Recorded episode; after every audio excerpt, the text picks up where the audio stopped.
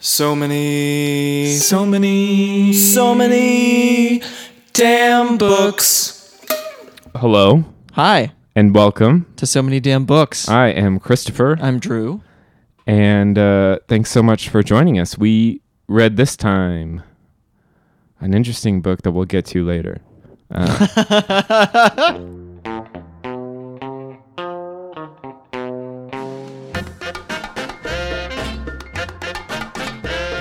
yeah, so we are drinking the uh, the Angry at the Sun.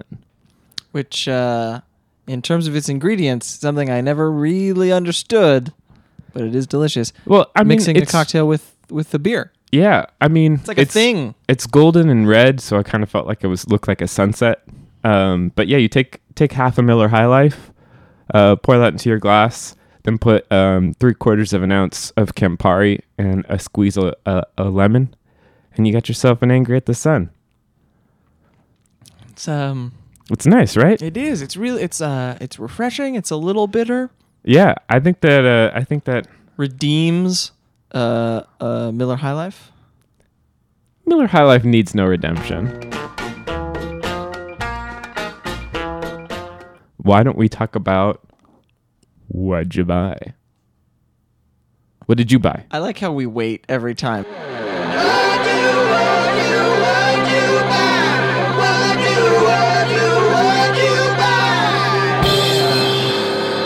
I want to talk about uh, one book that I've received for the show, Oh, that's a good idea. and then one book uh, I didn't actually buy this. I received it.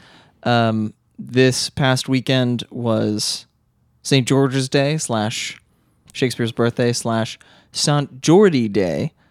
I've read about uh, read about this in Helen Oyeyemi's new short story collection. What is not yours is not yours. It's a holiday in Spain where couples uh, give each other roses and a book. Um, and so Danny gave me a copy of John Wray's The Lost Time Accidents. oh, very exciting. I'm very excited to Yeah. read. Um, and then also, I'm sitting here looking at the really beautiful cover of The Yoga of Max's Discontent by Karan Bajaj. hmm Um, we uh, we got this for the show. and, Yeah. uh, It's very exciting. yeah, It's a beautiful looking book. yeah. It's one of our one of our first uh, that we've really received for the show too. Yeah, those both sound really good. Both those books. Yeah, I'm excited for both of them.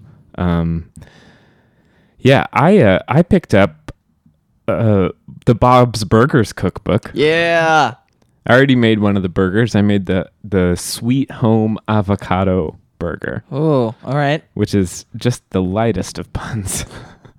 um, but yeah, it's really fun. And uh, I'm gonna uh, since you mentioned a galley, I'm gonna mention uh, one that I received that I'm really really excited about. Yeah, Um, Teddy Wayne's Loner. which I didn't even know existed until like two weeks ago. I know. Well, it comes out in October, so that's Uh, fine. yeah, that's fair. Um, but it's it was so exciting to get this book. I'm a huge fan of his last two books. Yeah. Um, Love Song of Johnny Valentine and Kapitoil, which Kapitoil was was a tournament of books contender. Yeah, he's a tournament of books discovery Yeah. for us, anyway, not for the universe, I guess. No, he could be a McSweeney's discovery. He writes those unpopular proverbs for them. Oh yeah, But yeah, so exciting to get another book from him. And it's a campus novel too, so it's just like all the things that Christopher likes. Teddy Wayne and I were on the same wavelength. yeah. Last book, Justin Bieber. This book, campus novel. When I see you, you're crossing across the campus, past professors passing now beside us. How am I supposed to pretend? I never want to see you again. The book we read for this week, Uh, this really episode, pretty well timed to current events. Yeah, in a weird way. Yeah, it's like we decided that. Um, uh, it's Fear and Loathing on the Campaign Trail by Hunter S. Thompson. Uh, and tell me, in your experience of reading this book, were a lot of people like, "Oh, I know that." Oh, I don't know that book. Like, I had a few people be like, "Oh, Hunter S. Thompson, Fear and Loathing." Oh, that's not the one I know. one. Yeah, yeah. It was funny. There was an age divide. I think I um at my office, uh, lots of lots of let's say over thirty fives were like Fear and Loathing on the Campaign Trail. Nice. Um, But so this is this is about the campaign in 1972, basically everything leading up to Nixon versus McGovern. yeah. Um, Starting in, I guess, December of 71. Right, and he's covering the Democratic primary. Hmm. Um, And so he kind of starts off with Muskie. And then yeah, well, I mean, everybody did. Yeah, and I think that this is sort of the funny thing about the book is I barely know McGovern's name. I just know him from being a Nixon contender. Mm-hmm. And then like the al- also rans of that campaign, I'm just like, who are these people? Yeah, John Lindsay. It's like, whoo, Yeah. man. I uh, I did get that sort of feeling um sort of like coming into a television show on the 7th season Huh. of like a long run Yeah. where you're just like, okay, okay. I'm, I know I've heard some of these names before. like, I've I've skimmed a couple review uh, articles. I kind of know. Who I know Rachel because of the hair, but which one's Ross? Yeah, exactly. and so, who's the Ross of the '72 presidential campaign? I'd I'd say Muskie.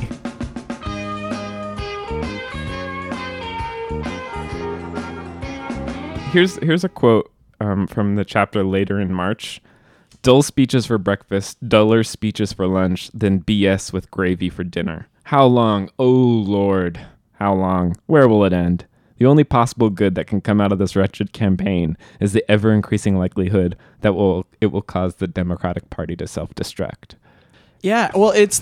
I'm it's- glad that that's not a new feeling. Actually, it's this book was as surprising as it was. It was also strangely comforting. Like, okay, so it's just kind of always like this. Right.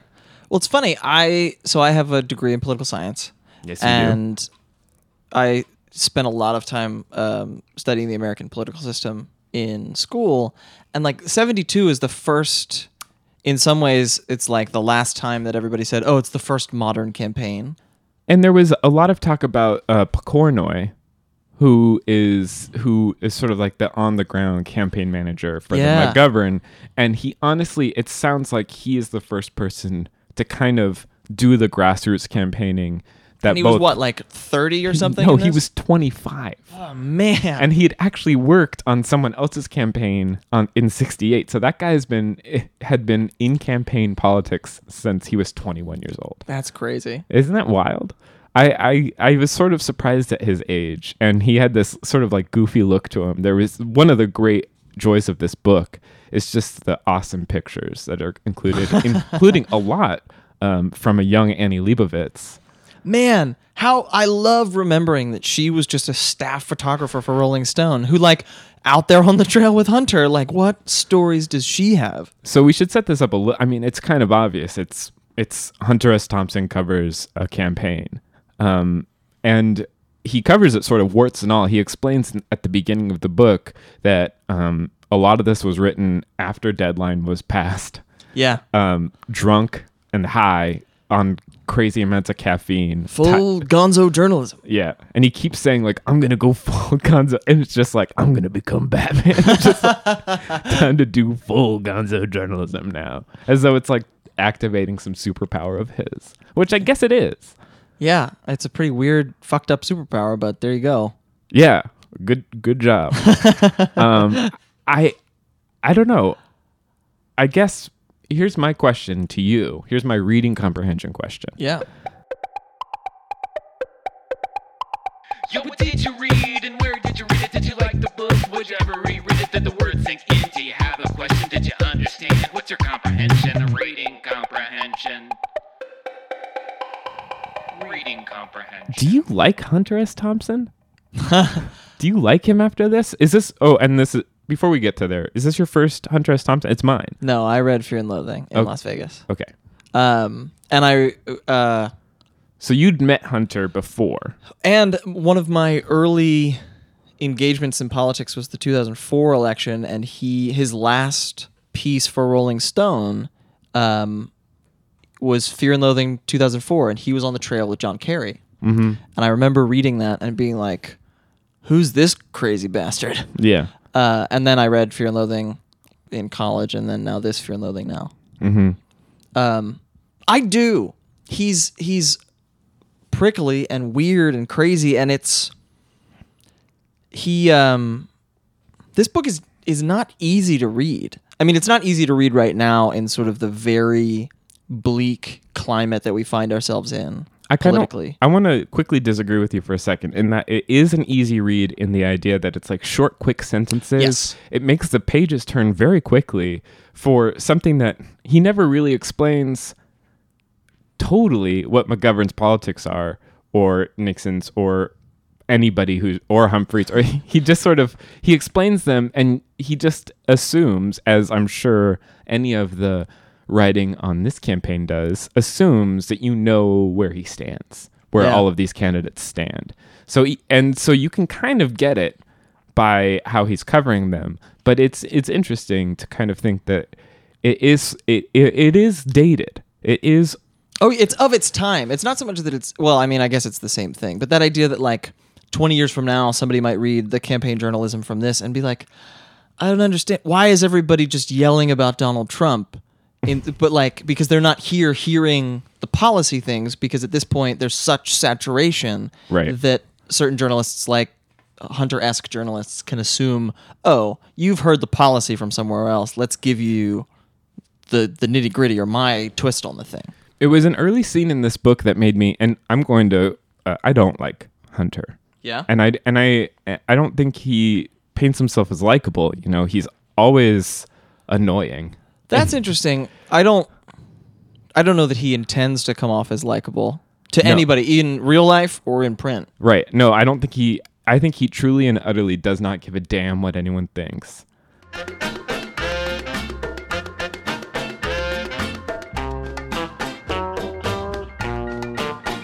I I don't dislike the way that it's written, and I think that's a lot because I am, as as you're sort of saying, like inundated in it. You know, this is the journalism that prevails now, and it's it's more the rule than than whatever was before. Or even I mean if you're not going uh full gonzo or whatever, a lot of the stories that you read anymore the the journalistic voice is present in a way that I don't think it really was prior to the late 60s, let's say. Whether or not Hunter was first is debatable. But yeah, yeah, yeah, yeah. And and I guess my dislike of him is is about more about his detachment or uh, from from the proceeding. Like he he holds himself like apart from it and a little above. Like he's not a pig getting messy in the slop like everyone else. He's above Right. it. And if he does get a little messy, it's because he deigned to. You know. I think there's something interesting too about by the end of the book how he has sort of like had like just an utter mental breakdown whether or not it's real. There were moments there were moments that I found very interesting in this book where I was like is this like what is the line of he's like as the editor comes in and is dialoguing with him and it's like is it an editor? Is this just a tool that he's using to write this thing? All the time all the time. And i actually i was sort of obliquely referencing this before. It was that first scene where he ends up like talking to the two guys who are broken down by the side of the road oh yeah. and ends up like doing drugs with them and hanging out for a bit where i was just like yeah of course this happens to you. You're hunter s. Thompson but m- maybe maybe you made this up. Maybe this happened to you because you wrote it.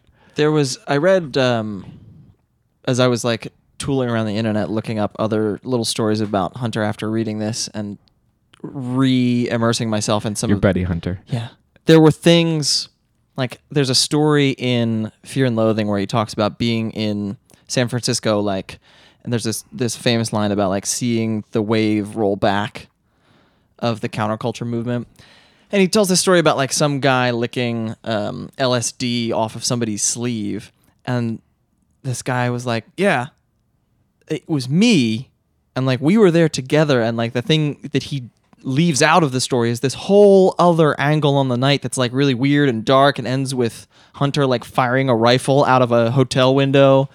Just like weird, that's- crazy stuff. That's exactly the thing. The, the the fact that it's just like there's some weird like there's something that has to happen like that in in, in every episode. You know, sure. Um, there's something of that like he's gonna, you know, mess up his hotel. I don't know. There's some rock star vibe to him. Well, I think there's something interesting about the difference between this book and Game Change, which was the book about the 2008 election. Okay. It was um, John Heilemann, and I forget who else wrote it with him, but it it was their attempt to, to talk about being on the campaign campaign trail on both sides actually, and then following Obama through the nomination into uh, the general election, and following McCain, and it like they turned it into an HBO miniseries and everything Right. I remember that. but like that it's so they're so pleased to be on the inside in a way that that feels directly the reverse of this where hunter's like god i hate this i hate that i'm here Yeah, he hates he hates the other press a lot, and but it's so funny though because at the very very end, I'm gonna uh, quote it again because no one talks about Hunter better than himself. Um, um, where he says uh, there's a sort of weird, junky, addictive quality about covering a presidential campaign. You could see it in almost everybody in the press corps, and I'm gonna cut down to there's an excitement and a pace to the presidential campaign that definitely keeps you wired. It's a grueling trip, but that insane kind of zipping from place to place. I crossed over my own house in Colorado three times. It's frantic, kind of chasing after the golden fleece, and probably a lot more fun if you don't win or if you've no real stake in it. Yeah, it's one of the best assignments I can think of. yeah So it's so funny because like he he seems to have like actually not just a mental breakdown, but a physical like he's he gets really sick at one point. yes And it's also sort of at what feels like the wildest point in in in the primary. yeah But uh, as soon as he, that started happening, I'm just, and then he explains like, "Oh yeah, and I was sick for 16 days in there, like holed up in a hotel room, and they had to bring a physician to the hotel." yeah Uh, it made me think like maybe this wasn't as insane as he th- thought it was. as he made it out Yeah, because he was literally in fever dreams or something. yeah well i think there is But I think he asks that of his reader. Right. And I think there is something to like one of one of the deeper things about this. You can look at it and you can talk about all of the politics and the way that it all played out and the fact that bafflingly so much of the country voted against their own best interests by reelecting Richard Nixon. Um, but there's also he goes deeper into the idea of like this is not this is this runs against human nature how we do this whole thing. It like it elevates this animalistic instinct in all of us. Like how the zoo plane the the press plane on the mcgovern campaign um, descends into just like utter anarchy by the end Yeah. of the campaign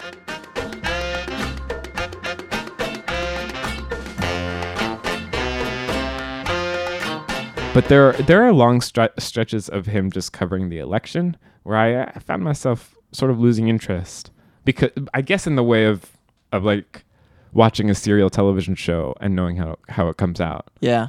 Well, yeah, and I don't think anybody will ever be as unedited in the way that like this book feels like if you handed it to a modern editor, they would be like, "Cool, this is rep, this is uh, repetitive. We can trim this out. We can cut this down." Like, Yeah, I think he thinks once a month about like, oh Lord, how long is the campaign? um, it it would be funny to sit down with Hunter S. Thompson now and point that out and be like, and you wanted to do this again?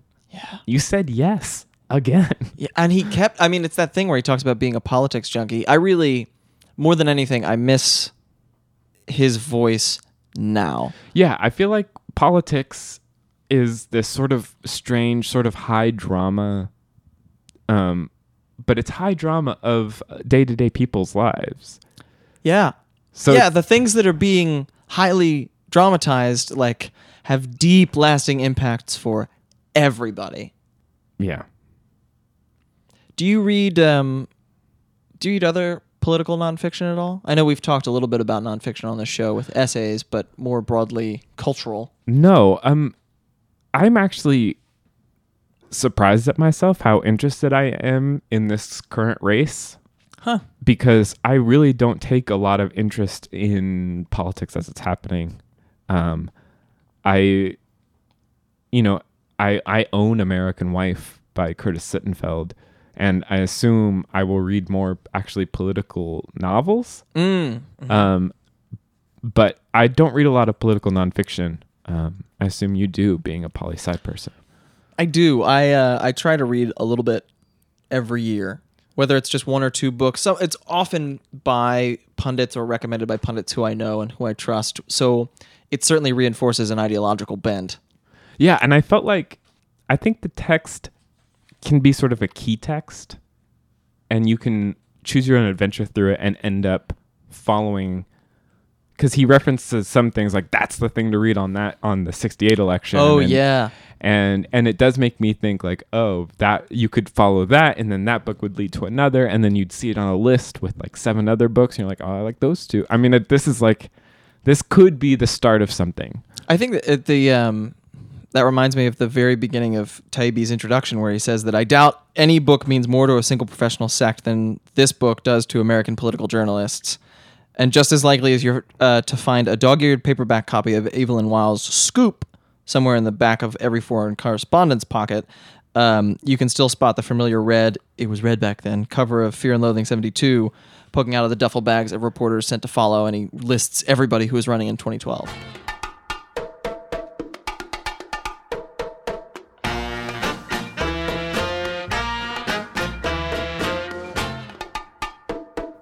I don't know did you like it I um I did. I enjoyed myself and I found it to be a rewarding read, but I also it just I found it um oppressive at times. This is what I was saying earlier in terms of it being tough to get through is that just you think about how dark he felt. And I do think that that while some of it is exaggerated, I do think that he was um, capturing a zeitgeisty thing for the left at that time. very true But I think, and I would argue honestly on both sides of the aisle today, that that that sense of oppression of like God, these are the people who we're stuck with. Like this is the future of our country. yeah there i mean i feel like you could almost do like a especially when the primaries start be, um, you could almost just do a find and replace for the names and it would sound pretty right Totally, man. Oh man. Oh man. yeah Well, Hunter, what a This, ride uh, thank you this uh, what's this called? What's this drink called? This is uh, Raging at the Sun. Yeah. Well, here's to you, Hunter. So, uh, shall we shall we recommend something to take your mind off of politics? Sure. But I'm going to recommend something that's just weirdly is all consuming me. Um, it's a recommendation that you gave me, Drew, as well as Oh, yeah? other people.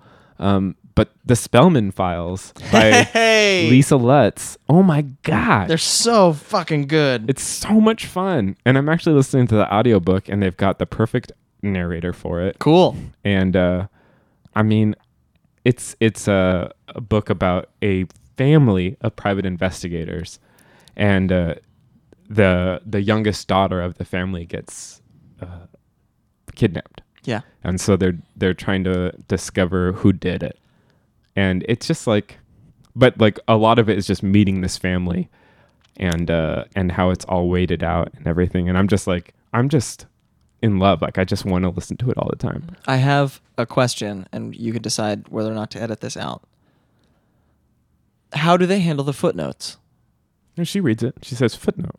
Ah, very cool. Yeah. It's one of those. It's like in the Terry Pratchett style of heavily, It's- hilariously footnoted. I, I wouldn't say it's heavily though. It's it's it's pretty Oh rare. yeah, I mean it's not like David Foster Wallace heavy. Yeah. it's really fun though. Um, I highly recommend listening to it if you get the chance. Yeah. There's six of them too, Yeah, I've heard that. for now anyway. Mm-hmm. Um, I don't know how it's not a television show. Nice. What do you recommend? Um, a graphic novel series uh, by Warren Ellis, who, uh, among other things, wrote the novel Gun Machine, and he's uh, well regarded. He's writing a James Bond comic right now. Comic? Yeah. Where? Um, but he wrote a series many moons ago called Transmetropolitan. Mm-hmm. Uh, the main character, Spider Jerusalem, is yeah, is a direct descendant of not literally, but like i he is a Hunter S. Thompson for this sort of um, horrible like post Blade Runner sci-fi future Mm-hmm. um, and he comes down out of the mountains where he's been like self-imposed exile because he hates everything and picks up his journalism beat again and he's reporting there's a huge election subplot with the presidential election and everything but there's also he's just reporting on the city and on people and sort of doing like he's a more focused but just as vitriolic Hunter S. Thompson. Huh. Um, And it's so that's an interesting comic. to- yeah, Uh, but no real life electionness. Like it's not using any real no, people's it's names or set. anything. It's thrown way in the future, so there's all sorts of like transhumanism going on, and New York City has sort of become like a megalopolis that stretches from like Boston to DC, sort of thing. huh. Um, Sounds really interesting. yeah, it's uh, it's wild, and in the same way that you know it was written, I want to say the late '90s, um, into the early aughts. In the same way that this was written, you know, almost 50 years ago, but you see the same themes constantly recurring. I mean, it's not crazy to have the same themes constantly recurring because there's there's the things that people care about. I was trying to come up with like a an every four years Jonathan Franzen publishes a novel kind of, Like you want to pull it together. but I couldn't. There's nothing ah, like there's that. Nothing there. Nah, that's okay. well, Next week, next yeah, time, Yeah, next time next time. on so many damn books. Um, but you know, before we go, please rate us. Rate on- us, email uh, us, like us. Yeah, so many damn books at gmail.com, so many damn books on Twitter and Instagram and Facebook. We love to hear from you, and we really, really, really like uh, reviews. So it's the best way to help us out.